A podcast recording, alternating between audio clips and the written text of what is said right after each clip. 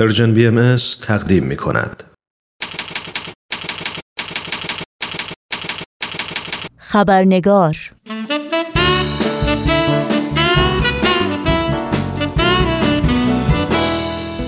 دوستان و دوستداران خبرنگار با خوش آمد به شما نوشین آگاهی هستم و خبرنگار این چهار شنبه رو تقدیم می کنم.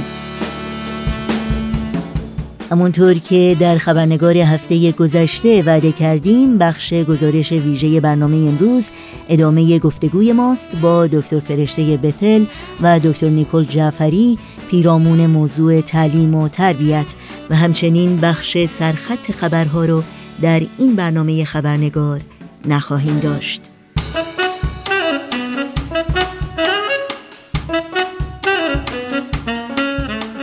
و ما فراتر از آنچه که در میثاقهای بین المللی حقوق بشر حق آموزش و یادگیری نامیده شده یعنی حقی جهان شمول ابتدایی، اجباری و رایگان امروزه آنچه که بیش از پیش توجه بسیاری از دانشمندان و کارشناسان را به خود جلب کرده مفهوم عمیقتر و جامعتری است از تعلیم و تربیت و تأثیرات اون در تمامی جنبه های زندگی فردی و اجتماعی انسانها و سلامت، پیشرفت و سعادت جوامع بشری.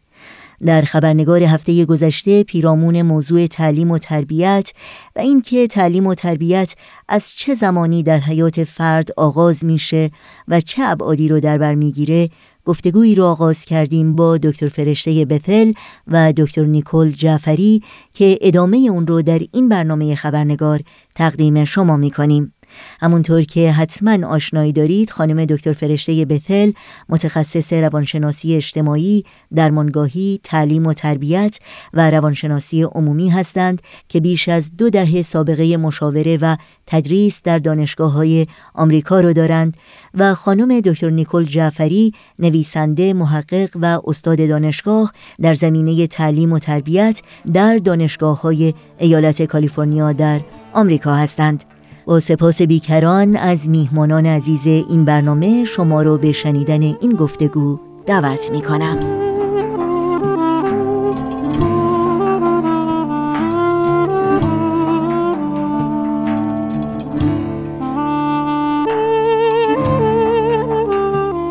فکر کنم دو تا کاملا طرز فکر متقابل وجود داره که یک طرز فکر این هست که همه بچه ها خوب به دنیا میان و یکی هست که نه بعضی ها بد به دنیا میان. دیدگاه علمی در این زمینه چی میگه؟ خانم دکتر بتل از شما شروع کنید ببینید دیدگاه ما نسبت به اینکه طبیعت بشر چی هست زمینه رو آماده می‌کنه اینکه ما چریختی کمک بکنیم بچه به اصطلاح استعدادهای نهفته رو نشون بده. اگر دیدگاهمون مبنی بر اون سنتگرایی قبل که حضرت آدم گناه کرد بنابراین همه بشر گناهکار هستند و برای اینکه این گناه رو ازشون در بیاریم باید با خشونت رفتار بکنیم حتی با کتک و زجر بچه. خب این می‌تونه یه دیدگاه باشه و این باعث می‌تونه بشه که وقتی این بچه انقدر کتک خورد بعدا خودش هم بچه بعدی رو که خودش به وجود میاره اون رو هم کتک بزنه و همین ادامه پیدا می‌کنه و این می‌تونه خیلی دیدگاه اون بچه رو حتی در اجتماع تغییر بده چون الان انسان بزرگی شده ولی با خشونت بزرگ شده و به انسانهای دیگه هم با همون گناه اولیه داره نگاه می‌کنه. بنابراین کل روابط رو می‌تونه تغییر بده و خشونت های بیشتری رو بار بیاره. و یه نوع دیگه که در واقع انسان با هیچی به این عالم میاد. صفحه سفید مثلا یه صفحه که هیچی توش نداره تو مغزش و تو عقلش و اینا هیچی وجود نداره. صحبت روح و این حرفام نمی‌کنن که یه زمینه ممکنه روحانی وجود داشته باشه و یه حتی یه زمینه عقلانی که اینها همه در واقع یک مبحث هست. اصل اینها همه اینها یک مبحث هست. و چون به این موضوع خیلی عقیده داره میگه هر کاری که ما بکنیم که این بچه رو به هر شکل شکلی در بیاریم. اگر بخوایم سرباز خوبی بکنیم پس بنابراین باید تمام تعالیم سربازی رو بهش یاد بدیم. اگر دکتر خوبی هم می‌خوایم تعالیم دکتری. و این هم ثابت شده که به اون شکلی که فکر می‌کردن در اون زمان این درست در نیومد و خیلی دفعات بچه رو سعی کردن دکتر بشه نه رفت مثلا مهندس شد یا رفت بعدا موزیسین شد و برعکسش هم شده. بنابراین چون در هر بچه جواهری وجود داره. هر انسانی بالقوه این جواهر وجود داره. منظور از جواهر چی هست؟ اینجا جواهر منظور این که استعدادهایی که بهترین خودش رو به عرصه ظهور در بیاره. به این عالم بنمایونه. اون جواهر در هر انسانی وجود داره بالقوه. ولی بالفعل که بخوایم اونو ارائه بدیم باید محیط درست باشه که اون رو بتونه در واقع ارائه بده. چند مطلب دیگه هم اینجا در واقع پیش میاد که می‌تونه یه مقدار ما رو از این دیدگاهی که خیلی محدود باشه ما رو خارج بکنه.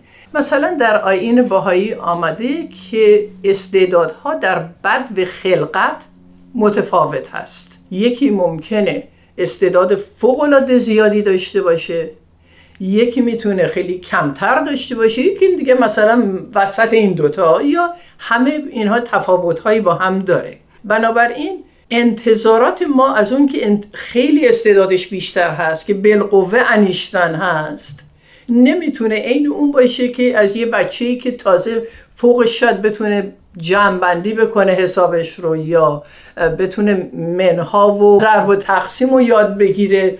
بخوایم این دوتا رو با هم مقایسه کنیم. حتی اگر محیط این رو هم خیلی ما پرورش بدیم به احتمال قوی ما انیشتن نخواهیم داشت. ولی نمی‌دونیم. تا اینکه خب زحمت بکشیم و یه مقدار خود بچه اراده داره. یه مقدار ما یه کارایی می‌تونیم بکنیم. آثار باهایی بالاخص هست عبدالبها بیاناتی دارن درباره اینکه انسانها ویژگی های متفاوتی از هم دارن. هر انسانی در واقع سه ویژگی داره و یکی از این ویژگی ها ویژگی فطری هست یکی دیگه ارسی هست و یکی دیگه اکتسابی هست. و وقتی ما این ویژگی ها رو مورد بررسی قرار میدیم می‌بینیم خب تفاوت هایی هست. بالاخص در قسمت ارسی و قسمت اکتسابی.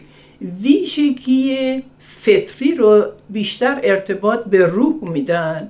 و چون علوم معمولا زیاد دخیل در قسمت چیزهای روحی و روحانی نمیشن اون ویژگی فطری رو شما تو کتابای علمی نمی‌بینید ولی استعدادها یا بلکه ویژگی های اکتسابی و ارسی رو اون رو بیشتر می‌بینید. خانم دکتر جعفری علم واقعا در مورد این ویژگی های ارسی و اکتسابی چی میگه؟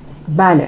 ببینید اینم یک مبحثیه که در طول قرنهای اخیر هی تغییر و تحول درش ایجاد شده. یک زمانی اعتقاد داشتیم که همه چی ارسیه یعنی انسان ها با همه چیزی که احتیاج دارن به دنیا میان و هر چی هستن همون هستن. هیچ تغییری نخواهد شد. اون زمانی بود که علم هنوز به تاثیر محیط روی ویژگی های ارسی تاکید نکرد مثلا نشناخته بودش و هنوز کشفش نکرده بود.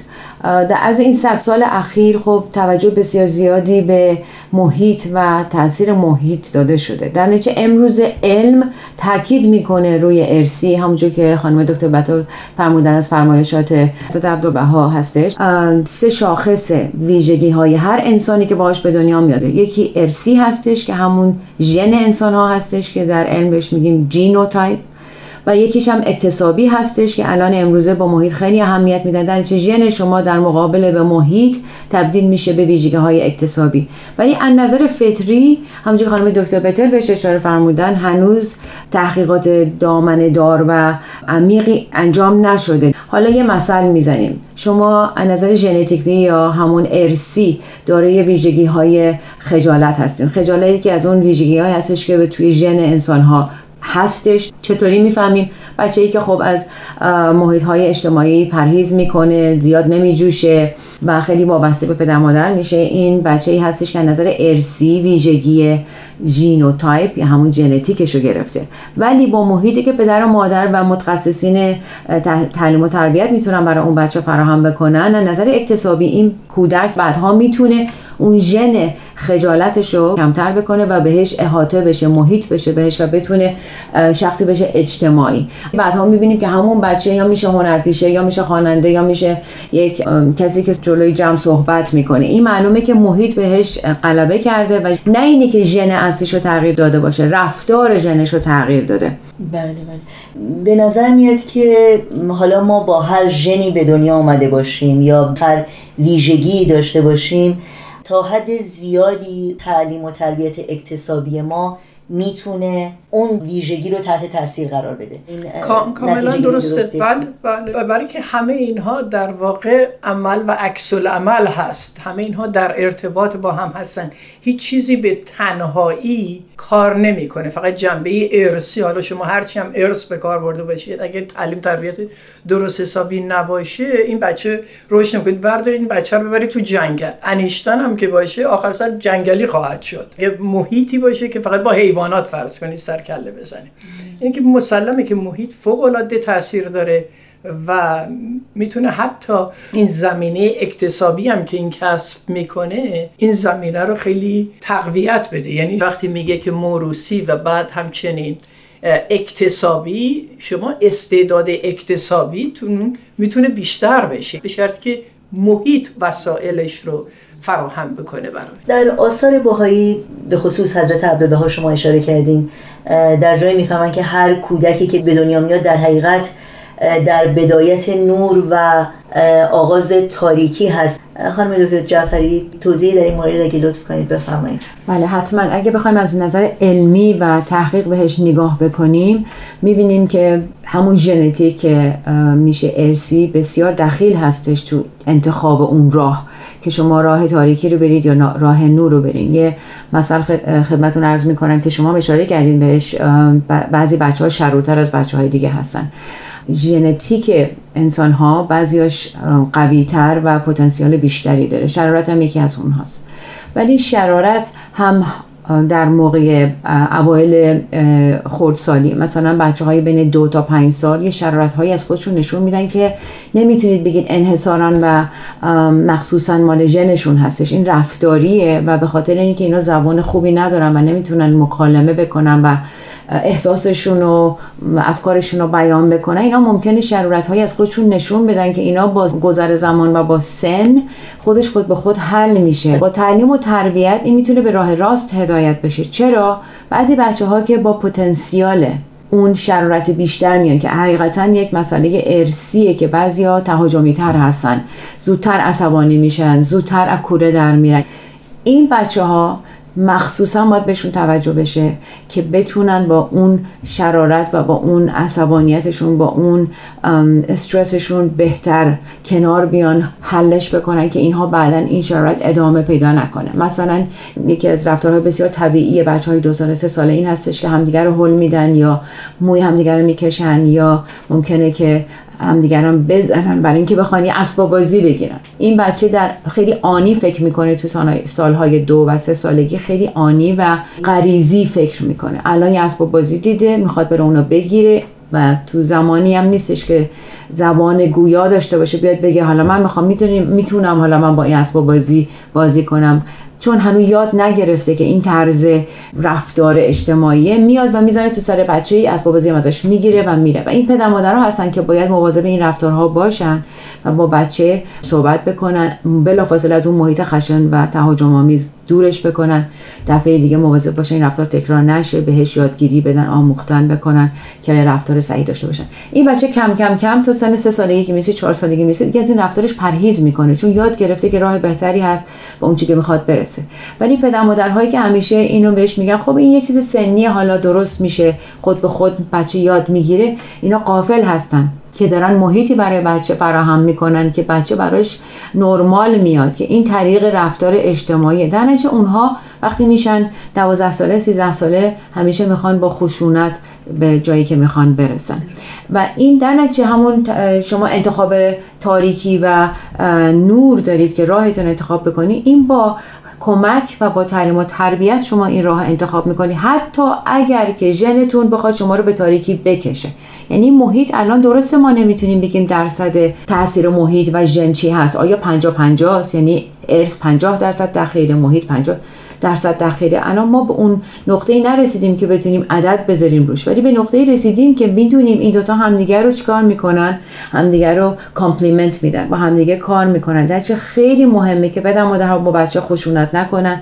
به بچه رفتارهای خشونت آمیز زیاد ندن. اگر شما بچه رو می‌زنید برای اینکه رفتاری رو نکنه خود شما دارید به اون بچه یاد می‌دید که این بچه هم اگر بخواد کاری بکنه بره یکی رو بزنه و به هدفش برسه. شما به نکته جالبی اشاره کردیم و اون اراده فرد هست. این اراده که خب تشخیص بدیم که خوب چیه بد چیه و ارتباط اراده و تصمیم گیری از کی شروع میشه و کی می‌تونیم بگیم واقعا خب این تصمیم خودت بوده. خانم بهتر از شما شروع ببینید اراده بالقوه جوهرتن وجود داره از بعد و تولد این بچه. ولی این رو به تدریج نشون میده. اگرچه که گاهی وقتام دیدیم که بین پدر و مادر و بچه کشمکش هایی وجود داره. در بعضی چیزا که بچه می‌خواد پدر مادر فکر کنه نه درست نیست. حتی موقع لباس تن کردن بچه ما می‌بینیم که عکس عمل بچه زیاد ممکنه خوب نباشه. هی شروع می‌کنه یه خورده جیغ و داد زدن. بنابراین اراده رو نشون میده در غریزه های طبیعی خیلی کوچکتری در زمان رشدش. بعد این اراده کم کم قویتر میشه. به گفته جناب سیگموند فروید در سن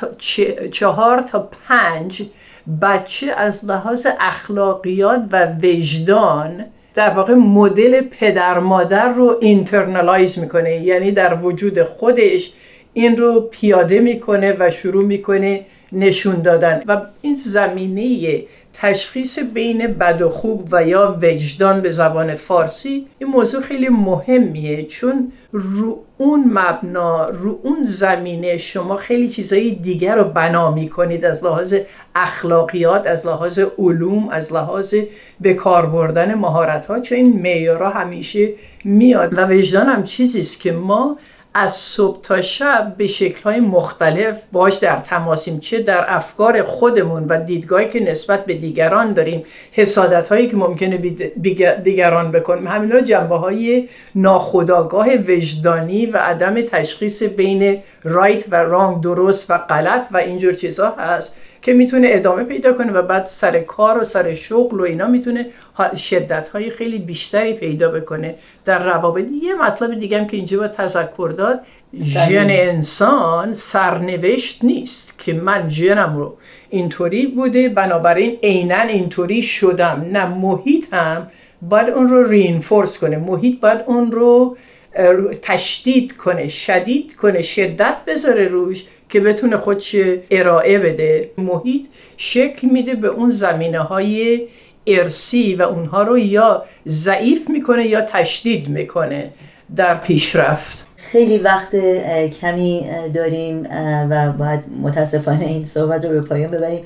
آخرین سوال من این هست که واقعا گاهی اوقات مطمئنم ما حالا هر چقدر محیط خوب داشتیم پدر و مادرای خوبی داشتیم و تربیت خوب ولی همیشه یه چیزایی رو در گذشته مقصر می‌دونیم برای مشکلاتی که شاید الان باش رو برو هستیم. تا چه حد این تغییر برای آدمای بزرگتر واقعا امکان پذیره یعنی شاید ما با نوع تربیتی بزرگ شدیم یا رفتاری رو در ما قوی شده شخصیتی قوی شده که الان می‌فهمیم مشکل زا هست. آیا واقعا این تغییر امکان پذیره برای انسان که بتونه خودش رو تغییر بده و تا چقدر می‌تونه موفق باشه؟ خانم دکتر جعفری حتما. پس سوال اینه که آیا انسان ها قابل تغییر هستن و تغییر پذیر هستن؟ در سن بالا در سن بالاتر. خب ببینید تغییر و تحول دائم داره برای انسان ها اتفاق میفته. ممکنه خود ما بهش آگاه نباشیم. ولی از حتی در دوران جنین این هر چند هفته به چند هفته تغییرات بسیار زیادی ایجاد میشه. و این هیچ وقت متوقف نمیشه. این تغییر تحول ما همه داریم. برای اینکه این سوال رو جواب بدیم اولین قدم اینه که قبول کنیم که تغییر و تحول داره اتفاق میفته و تا روزی که ما زنده هستیم ادامه خواهد داشت. پس آن به اینی که من قابل تغییرم اولین قدم هستش. برای کسانی که بزرگتر هستن دیگه رفتارهاشون حالا یک مقداری جا افتگی برای خوش پیدا کرده. قدم دومم اینه که همیشه به همه مسائل از طریق انتقادی مثبت. حالا ممکنه که این دوتا تضاد داشته باشه با هم دیگه مثبت و انتقادی. ولی منظور اینه که همه چیز مورد سوال قرار بدیم بعدم مورد پاسخ قرار بدیم. نه تنها سوال بکنیم پاسخ هم دنبالش باشیم.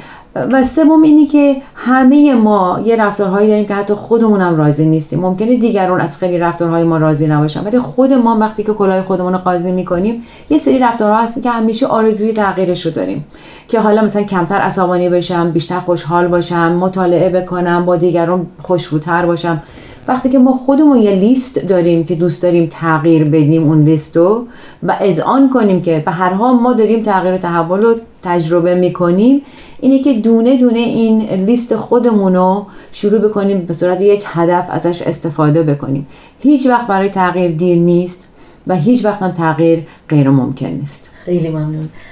آخرین جملات رو از شما بشنویم مطالبی که خانم دکتر جعفری گفتن خیلی خیلی مفید و بسیار صحیح بود و در ضمن فقط خواستم بگم که یه اصطلاحی هست میگن the only thing that is absolute is change itself. یعنی تنها چیزی که مطلق هست تغییر هست. این که همه ما انسان ها قابل تغییر هستیم و البته در سنین کوچکتر این تغییرات می‌تونه شدت بیشتری داشته باشه تا اینکه عادت کرده باشیم به یک کارها و یا اعمالی که اگر ما رو اینها قوا رو تمرکز ندیم و هدف نداشته باشیم که تغییراتی در اینها حاصل بشه احتمال تداوم و ادامه اون اعمال و رفتار و افکار بیشتر هست. پس بنابراین اگر اراده قوی داشته باشیم و تشخیص بدیم که یه جا دیدگاهمون شاید ناسالم باشه یه جا احتیاج به ترمیم داشته باشیم و روش کار بکنیم و گاهی وقتام از طریق psychotherapist یه نفر دیگه که بتونه با ما کار بکنه اون هم می‌تونه مفید باشه. خواستن توانستن است. اگر همت بر این هست که می‌خوای عوض کنی. چون اگر نخواد و فکر کنی که اما اوکی همه چیز خوبه به طبیع احتمال تغییر و تحولم کمتر میشه و البته یک مبنای این تغییر و تحول از طریق مقدار دعا و مناجات و از یه قوه بالاتر کمک خواستن. بگه که من می‌خوام دیگه از این به بعد انسان خوشبینتری باشم به زندگی. دعا کنه خداوند من کمک بکن که من یک انسان بهتری بشم تکامل معنوی بیشتری پیدا بکنم. انسان ثابت نمیمونه. انسان به فرمود از عبدالله به طرف کمال میره به طرف معنویات میره و می‌خواد ببینه از این مدت زمانی که داره در این عالم زندگی می‌کنه چقدر می‌تونه سرمایه معنوی در خودش به وجود بیاره که بیشتر اینها از طریق خدمت به ابنای بشر هست. یا به طرف ادنا میره. یعنی ما موقعی واقعا ما می‌تونیم به طرف تکامل بریم که همش حواسمون تو خودمون نباشه بلکه با دیگری هم تماس هایی داشته باشیم و ببینیم چه کمکی می‌تونیم در تکامل یک انسان دیگه انجام بدیم من نمی بینم انسان فقط خودش تکامل بکنه اگر محبته خودش رو محیط خودش رو دور خودش یه حساری بکشه یه زندانی بکشه من من من بکنه و تکامل واقعی انجام بده. تو ذهن خودش ممکنه ولی انسان باید مسمر به ثمر باشه. انسان باید علت تکاملش این باشه که در این مدت کوتاه عمر چه کاری بر این اجتماع می‌تونه بکنه. چه مارکی از خودش می‌تونه بذاره که مفید باشه که دیگری که بعد از اون میاد بتونه استفاده کنه. به طبیع همه ماها به طرف تکامل میریم. شدت و ضعف داره و هرچی بیشتر خودمون رو مورد معاخذه قرار بدیم و بخوایم که واقعا از اون حقیقت کلی به ما کمک بکنه که ما انسانهای بهتری بشیم که تکامل پیدا کنیم به طبیعت به اون مسیر تایید الهی هم می‌رسه و کمک هم میشه و به احتمال قوی اون شخص به اون هدف تکامل بیشتر نائل میشه. بی نهایت سپاسگزارم از هر دوی شما و مطمئنم شنوندگان عزیز استفاده کردم. خیلی ممنون. متشکرم. متشکرم.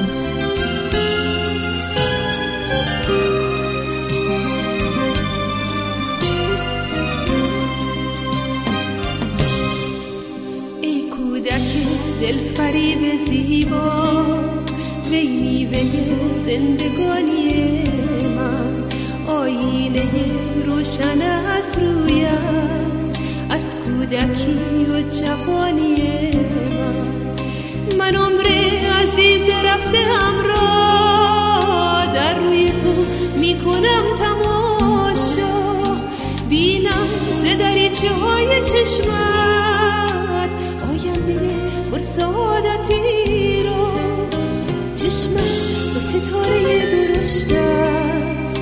چون اختر بخت تو درخشان بوی نفس معطر تو آرام دل است و راحت جان.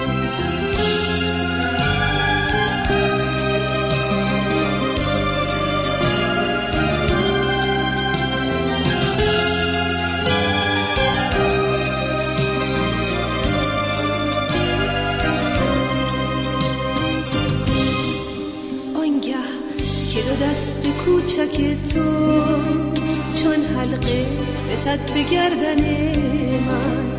گویی بودم جهان در آغوش لرزد ز محبتت تن من.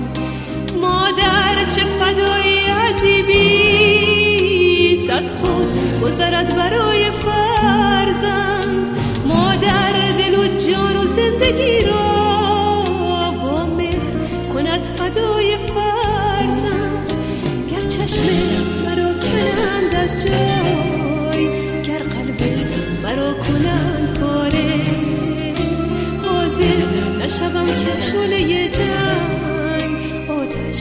سندت به گهواره چون من همه مادران گیتی دارن ز جنگ نفرت و نه ای لعنت مادران دنیا بر هر که فرو زد آتشه